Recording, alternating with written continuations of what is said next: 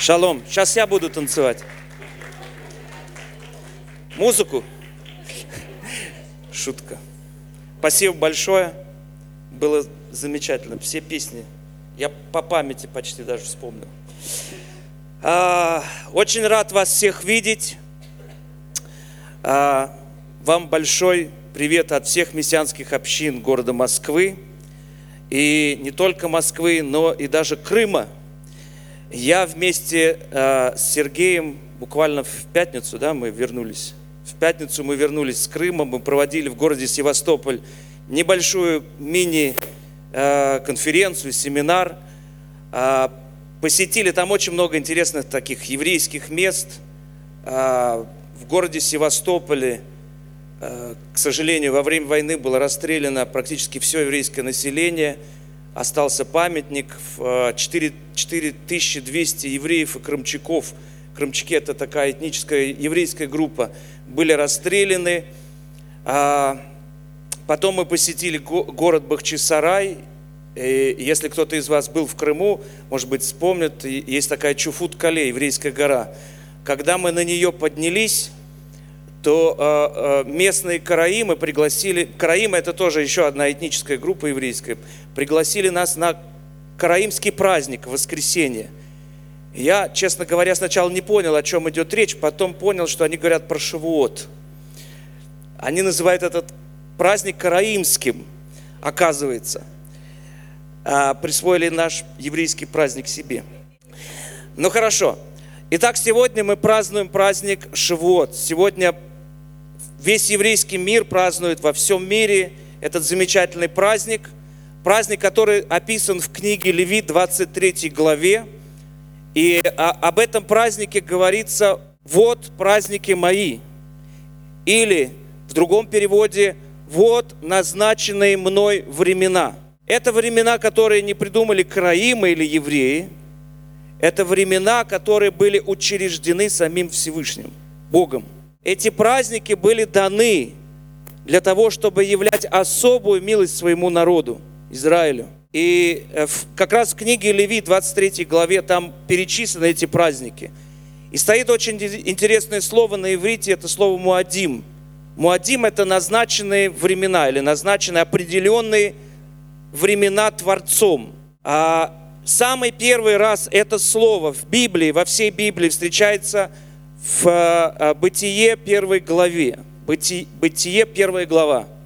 Когда Бог говорит, что Он поставил светило на тверди, э, не помню какой-то стих, там написано для определения знамений, времен, дней и годов. По-моему, так написано, да? Когда Он поставил светило – так вот, там написано как раз первый раз во всей Библии, во всем Писании встречается слово «муадим», то есть назначенные времена. Почему я говорю про первую главу? Потому что это начало всего. Это начало, когда Всевышний устанавливает, если хотите, божественный календарь на будущее, для будущих времен, для будущих поколений. Этот календарь, который дал Всевышний, открыл а, на горе Сина еврейскому народу, оказывается, не был создан специально, исключительно для еврейского народа. Это были особые назначенные времена самим Творцом. Когда Бог создавал всю Вселенную, все миры, Он создал время. И в этом времени Он как бы на будущее уже вписал будущие события – и последующие события, которые происходили в истории еврейского народа или других народов, они были вписаны Творцом еще в самом начале создания времен. Почему? Один из примеров. А, есть, такой, а, есть такая памятная дата в еврейском календаре 9 ава. Это пост, который установлен в память о разрушении первого и второго Иерусалимских храмов – что в этом празднике, ну или в, этом, в этой памятной даты интересного? И то, и другое событие произошло в, одно, и, в один и тот же день. То есть 9 ава, ну это а, как бы уже последний месяц о, э, лета, извините. Месяц ав, так называется. То есть 9 ава и первый, и второй храм были разрушены. Разница между разрушением первого и второго храма составляет около 150 лет. Евреи не разрушали своими собственными руками именно в назначенное время. Но это было время, которое было определено самим Творцом. Если мы дальше будем смотреть и исследовать историю Израиля, то вы увидите изгнание еврейского народа из Франции, из Голландии, из Англии происходили ровно и начинались ровно 9 числа месяца Ав. Это не простое совпадение. Точно так же, когда мы с вами исследуем Писание, мы видим вот эти назначенные времена, то мы замечаем, праздник Шавуот посвящен дарованию Торы или заключению завета между Богом и между Израилем. Это было уникальное событие. Но мы видим также в Новом Завете сошествие Святого Духа на учеников, на апостолов Иисуса Христа происходит ровно в тот же самый день, когда Бог заключал в древности свой завет с Израилем. Это непростое совпадение. Я думаю, для израильтян это был знак того, что наступает новое время, которое было написано еще в пророках. Вот наступают дни, говорит Господь, я заключу с Домом Израиля, с Домом Иуды новый завет. Как тот древний завет был заключен в древности на праздник Шивот, так и второй завет был заключен тоже, в, в тот же назначенное время Творцом, праздник Шивот. А теперь о самом празднике. Я не, не вижу, сколько времени. Хорошо. Я ж побыстрее. Мудрецы говорят, еврейские мудрецы говорят, что праздник Исход, на праздник Песах, ну, Пасхи, да, Пасхи, это праздник освобождения, освобождения еврейского народа из египетского рабства. Но этот праздник сам по себе связан с другим праздником, с праздником Шивот. Объясню. То есть праздник Пасхи, Пасха Господня, который тоже записан в книге Левит, является а, она как бы вместе идет с праздником Шавуот или праздник Пятидесятницы. Почему? Во время праздника Пасхи евреи получили физическое освобождение. Они пережили выход из рабства на свободу. Но что такое свобода? Я, я всегда вспоминаю про свободу э, с моим приятелем, может быть, кто-то из вас помнит, Максимом Бойко. Я учился в ветеринарной академии в Москве. И у нас один раз убежали бычки, полуторагодовалые. Они у нас были в загоне. И убежали и перекрыли весь Волгоградский проспект. То есть у нас была такая корова большая, она как Самсон вынесла ворота нашей э, вивари, ну там, где находили животные, она просто вы, вышла, увидела, что там травка лучше за забором. Просто у нас вообще травки не было на территории, она все съела. И когда она вынесла, она, она спокойно кушала свою травку рядом с э, территорией, где, ну, то есть виварием, это подопытные животные содержатся. А бычки полуторагодовалые, они выскочили и сразу побежали на, на Волгоградский проспект. И они перекрыли движение. Ну, тогда не было такого движения, как сейчас. Сейчас бы, я думаю, даже никто бы, наверное, не остановился, а просто бы это, шашлык сразу бы делал из них. А тогда они перекрыли, и, и они носились с радостью. Счастье, они получили свободу. Они бегали, они махали своими ногами, лапами. Это было так весело. Народ так забавлялся. И вы знаете, это напоминает мне иногда, когда мы переживаем вот эту свободу, которую Бог нам дает. Но свобода, которая, в которой оказались евреи, они не знали, что дальше – что, что это за свобода? Физическое освобождение, которое они пережили. И Библия называет на э, святом языке или на иврите, там написано, когда они выходили из Египта, это была толпа. Там написано «эреврав», ну, великое множество или толпа переводит. А когда уже Бог заключил с, э, вот с этой толпой свой завет, уже этот, э, это, это, эти люди, уже называются народ. Это уже не толпа, это уже не какое-то количество людей, которые непонятно ради чего живут, а это уже люди, это народ Бога. Разница заключается в том, что настоящая свобода возможна лишь только в заветных отношениях с Богом. Бог приводит свой народ. Он даровал им свободу, физическое освобождение. Но это еще не было окончанием их настоящего исхода из египетского рабства. Почему мы об этом говорим? Да потому что через спасение, которое и рождение свыше, которое мы пережили с вами, через Иисуса Христа, это только лишь начало нашей духовной жизни с Ним. Это не, не окончание, в смысле, это не конец. Это только лишь начало, которое мне продолжает, дает мне возможность продолжать свои отношения с Богом. Я вам хочу прочитать один интересный автор. Пишет, понятие свободы не имеет смысла без понятия цели.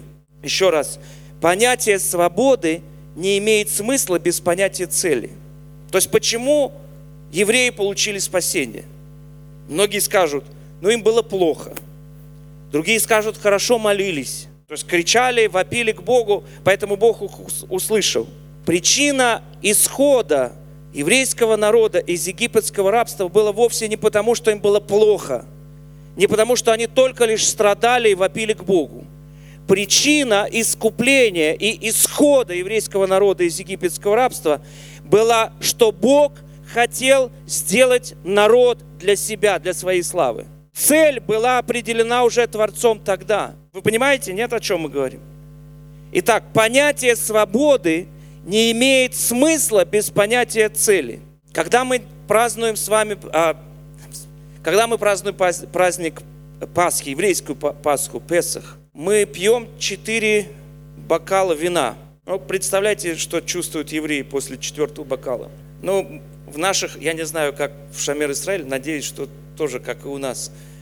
Сок, правильно? Ведущий бы уже не смог вести после первого или второго бокала. Ну хорошо, так вот мы, мы пьем 4 бокала вина. Так установили наши мудрецы.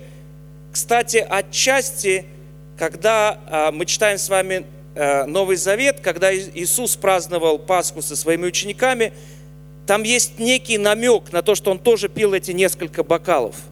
Там написано «и чаша после вечери», да, если помните, да, взял чашу, благословил, раздал ученикам и сказал, пейте сие, сия э, кровь Нового Завета, проливаемая для оставления грехов. Так чаша после вечери. То есть, по-видимому, были другие чаши, потому что третья чаша называется чаша искупления. То есть по, по еврейскому обычаю, традиции. А почему пьют четыре чаши? Они, каждая из них имеет название. Допустим, первая чаша, чаша э, кидуш или чаша посвящения, да, э, вторая не помню, э, третья чаша искупления и четвертая чаша хвалы или халель, там на иврите поются псалмы. И вот э, объясняют раввины и говорят, что это в память того, что было четыре этапа освобождения еврейского народа из египетского рабства. Книга Исход, 6 глава, 6 по 7 стихи. Э, попробую быстро прочитать. Исход 6, 6, 6 стих. «Итак скажи сынам Израиля, «Я Господь, и выведу вас из-под иго египтян, и избавлю вас от рабства, и спасу вас мышцей простертой и судами великими». Седьмой стих. «И приму вас себе в народ, и буду вам Богом, и вы узнаете, что я Господь Бог ваш, изведший вас из земли египетской, из-под иго египетского. Итак, четыре этапа исхода. Первый этап – выведу, второй – избавлю, третий – спасу и приму. Три как бы э, чаши мы пьем именно по вот этому стиху. Первое и, и выведу и так далее, и так далее. Но здесь на самом деле сокрыт определенный принцип, духовный принцип. Четыре этапа свободы. Первое – физическое освобождение. Вытащить или вывести евреев из Египта. Это самое, самое простое. Первый, первый этап соответствует э, выведу. То есть избав, э, э, вытащу вас из Египта. Второй этап сложнее. чем дальше этап, тем сложнее. Если первый этап говорит о физической свободе от физического рабства, второй этап говорит о том, что я выведу Египет из вас. То есть первый этап – я вывожу вас из Египта, второй – я из вас вывожу Египет. Понятно, нет? Вы махаете, я не вижу просто ваших глаз. Головой или чем-нибудь. Итак, физическая свобода. Бог избавляет евреев из Египта. Вторая, уже более сложная, духовная свобода. Бог вынимает Египет из евреев. Если вы видите 70, а, нет, сколько там они странствовали, 70 лет, да? 40, извините, перебор, 40. У меня в голове столько цифр, что я уже не запоминаю. 40 лет они странствовали по пустыне. Когда спрашивают, почему Богу потребовалось столько лет, потому что, в общем-то, земля Израиля от Египта совсем недалеко. Если вы представляете географию, да, то Египет, Синайский полуостров, и дальше уже идет как бы южный, ну, Израиль современный, город Тейлат и так далее. Это не так далеко. 40 лет они ходили по Синайскому полуострову. Непонятно, Почему? Потому что Бог выводил из них Египет. Они настолько привыкли мыслить старыми категориями, и у них было понятие рабства, которое это рабство было не только на уровне физическом, но это рабство оказалось затронуто полностью целиком естество человека. Человек, привыкший жить в рабах, он никак не мог понимать смысл своей свободы. И когда Бог говорит, я, первое, я вас выведу, но второе, я буду вынимать из вас уже этот Египет. Поэтому зачастую в нашей жизни то же самое происходит. Мы иногда ходим по кругу в нашей жизни, борясь с теми же проблемами и сложностями, которые у нас были в той предыдущей жизни, без Иисуса Христа – мы не знали, Он спас нас, конечно, да. Он спас нас душевно и духовно, да.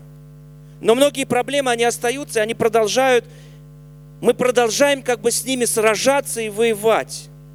Потому что наше обновление нашей жизни еще требует и занимает какое-то время.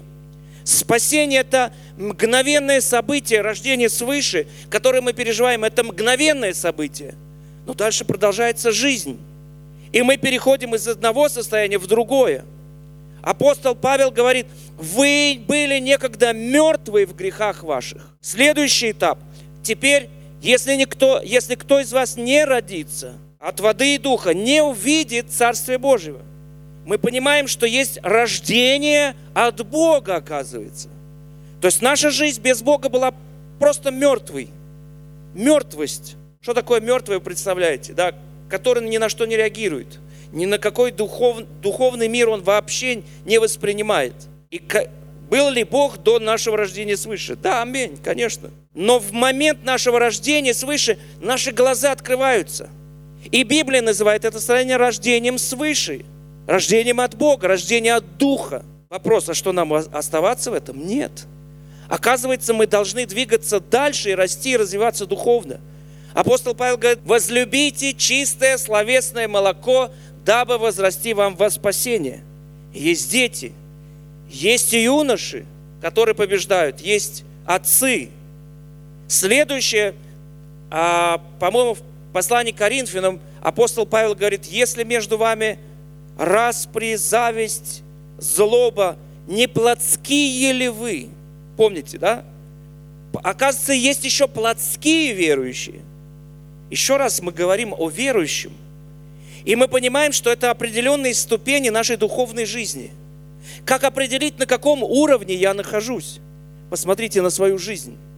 Скорее не на слова, а на дела, на поступки, которые мы совершаем. Наши поступки определяют тот уровень, на котором мы находимся. Если есть между нами злоба, ненависть, ярость, гнев и так далее, не плотские ли вы, апостол Павел говорит – Дальше есть уровень душевный.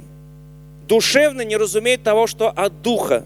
И последний, да, ну или еще есть духовный. Есть духовный, в том же послании Коринфянам написано.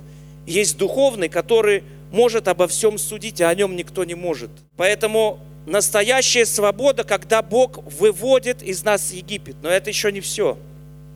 Есть следующая ступень. Третья ступень – это проработка своего взгляда на мир. Сейчас тут еще не, не оканчивается фраза. Проработка своего, это из одной умной книжки. Проработка своего взгляда на мир настолько, что человек не только не делает того, что он не должен делать, но уже и не хочет этого. Понятно? Красиво сказано, но понять это... То есть я на третьей ступени, я избавляюсь от своих привычек. Я привык каким-то определенным поступкам, которые вырабатываются во мне и вырабатывались в моей жизни. Я сейчас даже не говорю о курении или там сквернословии, вообще об этом не... Мы, мы даже об этом не говорим. Есть такие вещи, которые, например, в Писании называются зло, а, злой язык. Лашонара называется, если кто-то в курсе. Это когда я говорю о ком-то а, что-то негативное. То есть я настолько привык говорить что-то о другом человеке, я выношу суждение об этом человеке. И это становится частью моей жизни. Или написано, например, «Не носи злобы в сердце твоем на брата твоего». Мы, оказывается, многие ну, я был в Крыму, я говорил в Москве, оказывается, многие. Давайте будем про крымчан говорить. Оказывается, в Крыму есть люди, которые носят в своем сердце злобу. И это проблема. Это проблема, потому что это становится частью моего характера. Или когда я злословлю другу, э, говорю, рассказываю что-то о другом человеке. Мы говорим за глаза, за спиной. Это запрещено. Это запрещено. Итак, Третий этап – освобождение от привычек, которые уже стали частью характера, от внутренних каких-то проблем. И четвертая степень, четвертая степень свободы, где говорится «и приму вас, и буду вашим Богом». Это осознание цели освобождения. Когда я понимаю, ради чего я получил спасение. Цель. Какая цель? Что является целью нашей свободы в Господе? Как, как вы думаете? у вас ну, большой зал. Когда я спрашиваю в наших аудиториях, нас чуть поменьше. Ну, про, просто подумайте, ради чего мы живем, как, какая цель нашей жизни на земле. Например, дети, наша цель, да, деньги, ну, хорошая работа, семья, почему не цель? Как, вы думаете, какие, ну, варианты хотя бы несколько? Что является целью? Вы думаете, ага, я, хорошо, сейчас стираем, как будто ничего не было. К одному раввину приходят а, три еврея и говорят, а, один говорит Рэбе, вот я у него одолжил корову. Вот молоко, которое дает эта корова, это мое молоко. А корова это его. И телен, теле, телята, которые рождаются от коровы, это тоже мои. А тот говорит, нет, слушай, я тебе дал корову для молока, вот молоко это твое а вот корова и телят это мое. Я, и Рэбби так сидит, думает, ой, боже мой, что ж такое, как, как мне... И третий, который с ними пришел, говорит, Рэбе, слушай, ну не может быть, чтобы этот был прав, и этот был, был прав. Он говорит, ну ладно, и ты прав. Поэтому любой вариант, который вы скажете, это правильный. Но для чего мы получили спасение? Какая цель нашего спасения? Быть Его народом, прославлять Его. Еще какие варианты? Принести плоды, ну, лидеры, давайте. Иметь, иметь с ним отношения, да, вечность. На самом деле, и, и ты прав, и ты прав. Все правы, все правы. Как, когда... Э, э, это очень интересно, потому что э, мы, в общем-то, получив и, и имея жизнь вечную, получив спасение, рождение свыше – Дальше наступает в жизни этап, когда ты начинаешь задавать Богу вопросы. Да? Было у вас такое? Очень много вопросов. Даже альфа-курс там символ. Там не восклицательный, а вопросительный знак. Много вопросов, действительно. И это, эти вопросы, они преследуют и, и жизнь верующего человека. То есть неверующие задают вопросы, и верующие задают вопросы. И один из главных вопросов мой был к Богу, для какой цели я спасен? И я в свое время я смотрел и пытался анализировать, а, чтобы быть его народом, чтобы проповедовать Евангелие, чтобы создавать церкви, чтобы приобретать души для Христа и так далее, и так далее. И все это правильно. Но что-то вот я как-то не мог окончательно определить, что такое. Я полез в книгу «Бытия». Бытие это, а, ну или на, иврите это называется «Берешит», в начале. Это книга, где закладывается основание для будущего, для истории, для взаимоотношений между человеком и Богом, для взаимоотношений между человеком и человеком. То есть это книга основ, это книга базы, это книга фундамента для будущего. И в этой книге а, определенным образом сокрыты определенные важные ценности для нашей жизни. Так вот, когда я начал изучать эту книгу, пытаясь с помощью иврита понять ее, то я обнаружил, что оказывается слово «человек» на иврите «Адам», «Адам», да, это, это еще имя первого человека. Но на иврите слово «Адам» означает, или имя «Адам» означает «человек». Так вот, а на иврите все слова происходят от глаголов. Я не знаю, как э, в английском или в голландском, Dutch language, я не знаю. Но а, в иврите все слова происходят от глаголов. То есть в русском языке, например, у нас существительное определяет глагол. Например, бег, да, это существительное, бежать. Вы так смотрите, как будто вы в школе не были. Нет, это всегда сложно, да. Ну, вспоминайте, да, глагол. Помните, что такое глагол? Действие, действие. Так вот, есть существительное, есть глагол. Так вот, а, в русском языке все слова происходят от существительных. То есть существительное определяет глагол. Например, бег – бежать, ход – ходить. А в иврите все наоборот. В иврите э, глагол определяет или дает основу для существительного. Поэтому в иврите все слова происходят от глаголов. Интересно, кстати, это особенность иврита. Я не знаю, есть ли это в других языках, э, но оказывается в иврите, например, нету э, то есть существительные имеют действенную форму. То есть, например, не вера, а верование. Не, не любовь, а лю, лю, то, то есть когда, люб, люб, когда я люблю, как это называется, проявление любви э, и так далее. Вы сами придумайте существительное. А? Ну, лю, ну, верование в смысле, причастие. Сейчас у людей замкнет вообще. Я не помню уже, я помню только идеи причастия. Ну хорошо, урок русского языка.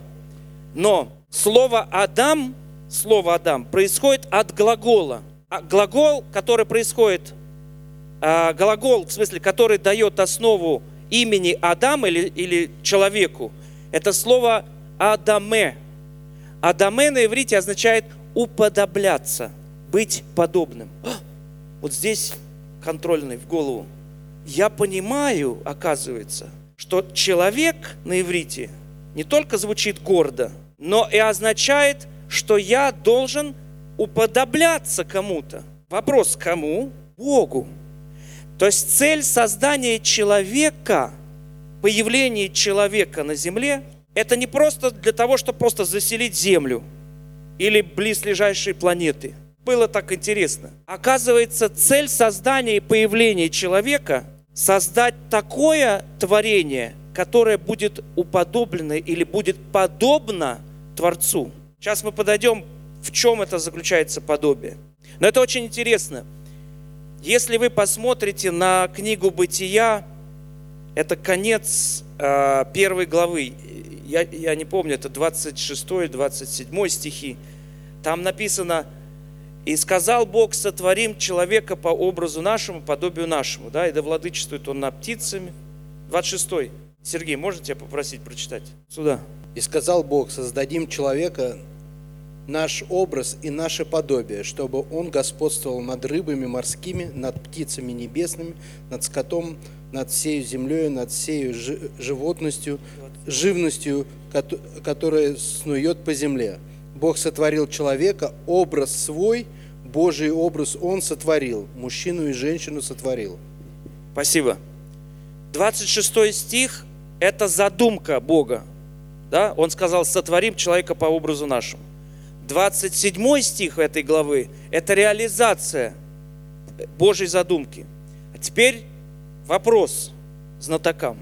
В чем разница между задумкой Творца и исполнением этой задумки, притворением его цели? Ну, тексты есть. Ну, см- ну смотрите, что там написано. Что Бог задумал и что Он сделал? Разница между задумкой, цель, целью, а? Что, что? Действие? Ну какое? Что Он сделал? Вду. Ну-ну-ну-ну. Не, ну там именно в, это, в этих двух стихах. О, Надя взяла Библию, наконец-то, в руки. Что-что? Что он воплотил? Так, так, так, так. Хотел создать человека по образу и подобию, а сделал по образу. Вопрос, а куда подобие делось? Нет, серьезно, если, если Бог хотел сотворить человека по образу своему и подобию, то, смотрите, Бог, если что-то хочет, он обязательно это доделывает. В смысле, у него нету недоделок. А? По образу и подобию хотел, а создал. Только по образу. Нет, там не написано, что он... Не, перевод правильный, я проверял. Воп- вопрос. А вон, ну да. Сотворил Бог человека по образу своему, по образу Божию сотворил его. У евреев всегда вопросы. Мы не поняли, он хотел создать человека по образу и подобию, а подобие куда-то ушло. И отвечают на этот вопрос, что подобие – это то, что по образ, образ, это то, что Бог дает человеку как данность, как, а, ну, как бы вот часть тому, что он получает при жизни, скажем так, при рождении. А подобие – это становится целью жизни человека уподобление Творцу является целью жизни человека. Потому что на иврите Адам происходит от слова уподобиться. То есть это становится и задачей, и целей жизни человечества. Вы понимаете, нет? Поняли. То есть цель спасения еврейского народа была вовсе не в том, что Бог избавляет евреев от страданий, от мук, от вечной казни и так далее. Нет, у него была цель, чтобы этот, этот народ стал носителем его подобия, чтобы они уподобились и уподоблялись Творцу во всех, его, во всех делах. Смотрите, написано во Второзаконии 11.22. Если вы будете соблюдать все заповеди сии, которые заповедую вам сегодня исполнять, будете любить Господа Бога вашего и ходить всеми путями Его, и прилепитесь к Нему. Есть еще одно очень интересное место, где говорится цель избрания Авраама. Э, это в Бытие написано. «Ибо посему я избрал Авраама, чтобы он ходил по пути Господним, и заповедал всему дому своему и поколениям после себя ходить путем Господним. Равина задает вопрос, что такое путь Господень? Как я могу ходить за Господом? В смысле, что это за путь, по которому я должен идти? Я вам прочитаю, это одно из моих недавних, в смысле, э, любимых и интересных мест Писания. Вы сейчас поймете. Это, э, в смысле, не Писание, это Талмуд. Есть в Талмуде такая фраза. Сказал э, Раби Ханина, что значит вы будете ходить вслед Господа Бога вашего. Второзаконие 11, 22. Разве можно для человека ходить за шехиной или присутствием Бога? Ведь сказано, Господь Бог твой есть огонь поедающий. То есть как я могу ходить за Богом, да? Вы помните, когда Бог открывался Моисею, он сказал, ты меня не можешь увидеть. Ни один человек не может, увидев Бога, остаться в живых. Да? То есть как я могу следовать за Богом, который меня просто испепелит? Ну, физически, как я буду за Ним следовать? И отвечает на это. Смысл заключается в том, чтобы ходить вслед качеств или атрибутов Всевышнего. Как Он одевает ногих, как сказано, «И сделал Господь Адаму и жене его Еве одежды кожаные и одел их. Так и мы должны одевать ногих. Как он посещал больных, ибо написано, явился Аврааму Господь у Дубравы Мамре по обрезанию его. Так и мы должны посещать больных. Как он утешал скорбящих, ибо написано, и было так, что после смерти Авраама Бог благословил и утешил Исаака. Так и мы должны утешать скорбящих. Итак, оказывается, что ходить путем Господним, это означает исполнять или применять качество характера Всевышнего Бога в моей жизни. Кстати, эти слова очень напоминают то, что сказал Иисус, Матфей 25. «Потому что я был голоден, и вы накормили меня, жаждал, и вы напоили меня, был чудес, чужестранцем, и вы приютили меня, был наг, и вы меня одели, был болен, и вы ходили за мной, были в тюрьме, и вы навестили меня. Важная часть служения нашему Богу является применение или воплощение качеств Его характера в нашей жизни. Наши дела говорят больше, чем наши слова. Правильно? То есть то, что мы делаем, эти дела наши, они бегут впереди нас. Иногда наши слова расходятся с нашими делами. И это в этом проблема. Мы говорим одно, мы говорим одни ценности, а все оказывается по-другому в нашей жизни. И это проблема. Мы живем в какой-то раздвоенности. Посещая церковь, посещая собрание, мы здесь народ святой, но когда мы выходим за стены, что-то меняется. Я за собой замечаю это часто. То есть я, я проповедую у нас в общине, учу, и все думают, что ты посмотри какой, ух, молодец, класс. Но когда садишься за руль машины в Москве, что-то лезет, лезет и прет. Когда обгоняют, когда подрезают. Ну, пешеходы, я не знаю, пешеходы по-другому. Хотя в Москве, наверное, пешеходы друг друга подрезают. Но я вам говорю, как, как водитель, ой-ой-ой, иногда что-то вылезает, а иногда на работе что-то вообще вылезает. Начальник сказал, там, сделай то-то, то-то, и как-то строго сказал, нехорошо поглядел вообще. Что-то глаза недобрые сегодня. Сейчас я исправлю эту ситуацию, что я сейчас подрихтуем, что-то здесь не то. Сейчас что-то брат сегодня как-то мимо прошел, руку не пожал. Непорядок. Обижусь на него. Интересно, кстати, э, сегодня молились за одного брата, у которого обнаружена онкология. Недавно читал книгу одного еврейского автора, он пишет, что на иврите слово «рак», ну, болезнь, рак, онкология, слово «сартан», и объясняется, состоит из двух слов. «Убери гнев». То есть на иврите слово рак, это означает убери гнев. И в этой же книжке умной написано, обида – это внутренний гнев. То есть в смысле у гнева есть два, как у палки, два конца. Одна сторона – это то, что выплескивается наружу, да, это такое открытое проявление гнева. А другое – это когда я прячу этот, этот самый гнев внутри себя. Я ему не даю выйти, но он внутри меня, и, и он становится обидой. То есть проблемы проблемы, мы сейчас ни, ни, никого не можем судить, не дай Бог. Но мы всегда должны понимать, мы должны понимать цель нашего спасения. И вот я понимаю, что цель спасения человека заключается в том, чтобы изменять качество своего характера. Менять их, преображая или делая их подобным моему Господу, моему Спасителю Иисусу Христу. И апостол Павел очень много об этом говорит. Подражайте мне, как я подражаю Христу. Будьте подобны Христу во всем, но прежде всего в Его поступках, в Его отношении к людям, к ближнему. И это важно, это является на самом деле целью нашей жизни. Еще один мудрец сказал, все служение Всевышнему зависит от исправления качеств характера.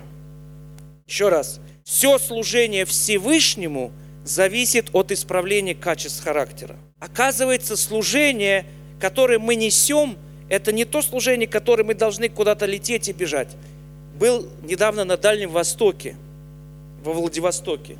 Встречался с э, одной сестрой, верующая сестра. Она из э, церкви на Дальнем Востоке, ну, во Владивостоке. Она приехала из Кубы, из Гаваны – и они, они продали свой дом и поехали на эти деньги, а билет из Владивостока до куба и стоит 60 тысяч рублей. И вот они с мужем поехали туда, потому что они решили, что их Господь призывает. И она через год вернулась, и у нее вопрос, а зачем мы вообще туда поехали? И она, ну, мы просто с ней, так получилось, что мы с ней встретились. И она нас спрашивала там про мессианское служение, про какие-то э, еврейские, еврейские корни христианства. Я говорю, вы знаете, у меня почему-то к вам вот какой-то вопрос есть, совершенно не ответ, а вопрос к вам. Зачем вы туда поехали? А Бог ли вас вообще туда посылал? И вот проблема наша, что мы, по сути, мы бежим от своих собственных проблем куда-то. Мы думаем, что Гаванна – это то место, где решатся все мои вопросы и проблемы. И мы летим куда-то. Ну, мы отсюда летим, допустим, ну, в принципе, в ту сторону, на запад лучше, конечно, лететь, чем на восток. Ну, неважно, пропустили. Но, но это действительно, знаете, как, я начал анализировать, что служение, которое мы несем, внешнее служение, оно важно, но мы, мы забываем про самую главную часть, про себя. Мы летим, и мы приобретаем весь мир для Христа. Мы мы пытаемся изменить, внести добрую весть по всему миру. А дома у меня проблемы в семье. А дома у меня проблемы с детьми. А дома у меня проблемы с работой. И иногда мы думаем, что если мы убежим физически из этого места и переселимся в какое-то другое, то там будет лучше. Мы начнем все с нового листа. А проблемы мы переселяемся – и оказывается, проблемы, они внутри нас, и они там начинают проявляться. А там уже сложнее, ты там уже один. Я сейчас не к тому, что не нужно в Горно-Алтайск. Не, вовсе не об этом. Я, кстати, мы посмотрели, около Горно-Алтайска практически вообще городов нету. Будем молиться за вас, держитесь. Но, но это действительно проблема. Проблема, что мы бежим от себя – мы бежим от того призвания, которому каждый из нас признан, призван. К той цели, ради которой Иисус Христос пришел и умер за нас. Он пришел для того, чтобы Его жизнь, Его качество характера отразились в моей жизни. И тогда спасение, которое мы можем нести людям, нам не нужно будет даже говорить. Даже говорить. Люди будут спрашивать. Спра почему? Что такое? Мы э, в своей общине мы приняли решение, что мы в какой-то момент перестали заниматься евангелизацией еврейского народа. Просто перестали. я сказал, давайте будем заниматься благотворительностью. Без того, чтобы давать и ожидать, что эти люди придут в общину. Более того, когда я встречаюсь с этими евреями, пожилые евреи, одинокие евреи, а, они задают вопрос, а почему вы дарите, вы, наверное, что-то хотите, квартиру, наверное, хочешь. Ну, такого, конечно, они не спрашивают. Но они все спрашивают, а что вы хотите за это? То есть, в смысле, мы им даем лекарство, они говорят, а вы что-то хотите? Я говорю, ничего вообще не хочу. Э, что-то затеял против нас. И мы, и я, я сказал, что мы даже не будем говорить, э, то есть мы, мы скажем, что мы евреи, верующие в Иисуса Христа, но мы не будем им говорить, где мы собираемся. Вообще. Когда люди спрашивают, мы приходим к ним, и они говорят, вы откуда? Мы говорим, мы мессианские евреи, верующие, евреи, верующие в Иисуса Христа. А что вы хотите за то, чтобы мы вам... Я говорю, ничего не хочу. Он говорит, не хотите, чтобы мы помолились? Я говорю, нет. А где вы собираетесь? Я говорю, да вам зачем, у нас секта. А адрес можно? Я говорю, зачем вам бросьте? Серьезно? Люди, у людей больше интерес просыпается. Метод такой евангелизации. Отказывать людям. У нас секта, я серьезно, я говорю, не, не, не помню, кто-то мне позвонил, мы были в Крыму, я говорю, зачем вам к нам приходить? В Москве 8 мессианских общин, сходите в другую. А где а, адрес дайте? Но это так, это шутка. Но когда ты к человеку оказываешь добро, и ты, не, и ты не, не ожидаешь, что этот человек на это добро даже отреагирует. Внутри человека что-то просыпается. Знаете, как бы что, что-то рождается, какие-то вопросы. А я считаю, что это одна из задач вообще в моей жизни. Явить Христа, явить Мессию моей жизнью, моими делами, больше даже, чем моими словами. То есть в смысле я не, не говорю о Христе, я говорю, проповедую. Но мои слова работают менее убедительно, чем мои дела, чем мои поступки. Когда я пытаюсь отражать тот же самый характер, который был у моего Господа, это работает в жизни других людей. Но я даже не, не думаю, я не забочусь о том, чтобы только лишь проповедовать другим. Я хочу, чтобы моя жизнь соответствовала задумке Творца. В этом цель. Цель, почему я появился здесь, на этой земле. Чтобы качества Всевышнего были отражены в моей жизни. Как Он любит человека, так и я должен. Как Он принимает и одевает ногих, дает еду. Это те качества, которые должны быть в моей жизни. Он многомилостливый, долготерпеливый, Бог человеколюбивый, сострадающий, который изливает любовь, даже не ожидая, что эта любовь вернется к Нему. Это тяжелые, на самом деле, это непростые задачи, которые Бог ставит перед нами.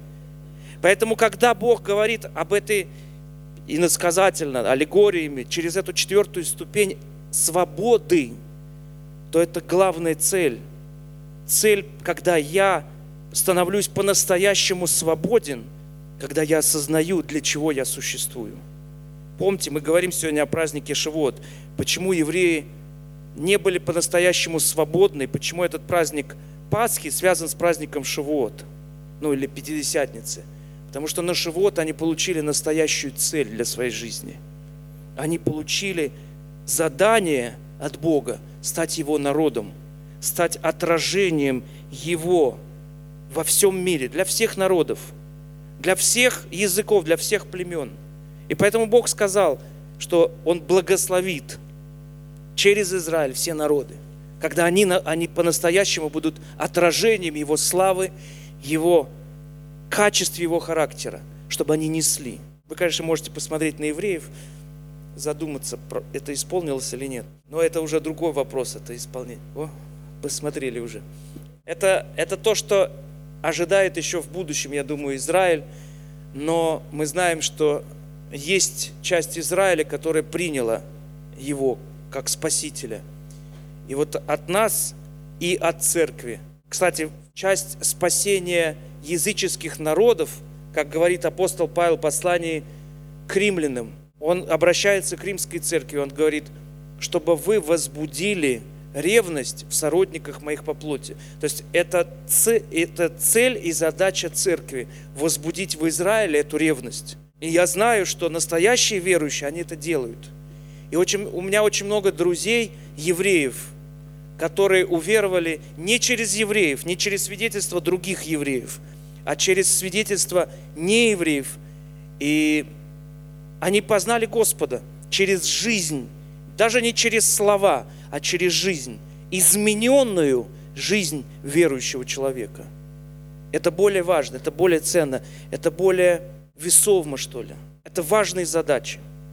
Ну хорошо, мое время подошло к концу. Итак, наша цель, цель нашего спасения, чтобы качество Иисуса Христа отражались в нашей жизни – Израиль не стал по-настоящему свободным до тех пор, пока они не приняли Тору, пока они не получили цель, ради которой они должны жить. Вот из толпы они стали народом, только благодаря этой цели. Настоящая свобода приходит от знания цели. Это важно. Давайте помолимся. Авину Малкейну, Отец наш и Царь наш, Господи, мы благодарим Тебя за Слово Твое, которое является наивернейшим пророческим словом. Господи, мы благодарим Тебя за великое спасение, за цель, которую Ты дал для нашей жизни. Мы знаем, Господи, что наш характер еще требует много и много исправлений. Мы знаем, что есть участки, есть сферы нашей жизни, которые еще до конца не освящены Тобой. Прости, Господи, что мы где-то мы тормозили и не пускали Тебя в глубины нашей души. Прости нас за то, что мы не несли свет Твой, не несли характер Твой погибающему человечеству, миру. Прости нас, что мы иногда забываем, ради чего мы здесь появились. Мы занимаемся внешними делами, забывая о внутренних вопросах нашего естества. И мы просим Тебя, прости нас, очисти нас и дай нам цель. Покажи нам каждому цель в нашей жизни – чтобы мы исполнили Слово Твое, исполнили Твою задумку, от сотворения мира о каждом из нас. И пусть свет Божий, пусть отражение Христа будет становиться все ярче и ярче и ярче в нашей жизни. И да будешь ты прославлен. Во имя Иисуса Христа мы просим у Тебя это все. Аминь. Спасибо большое.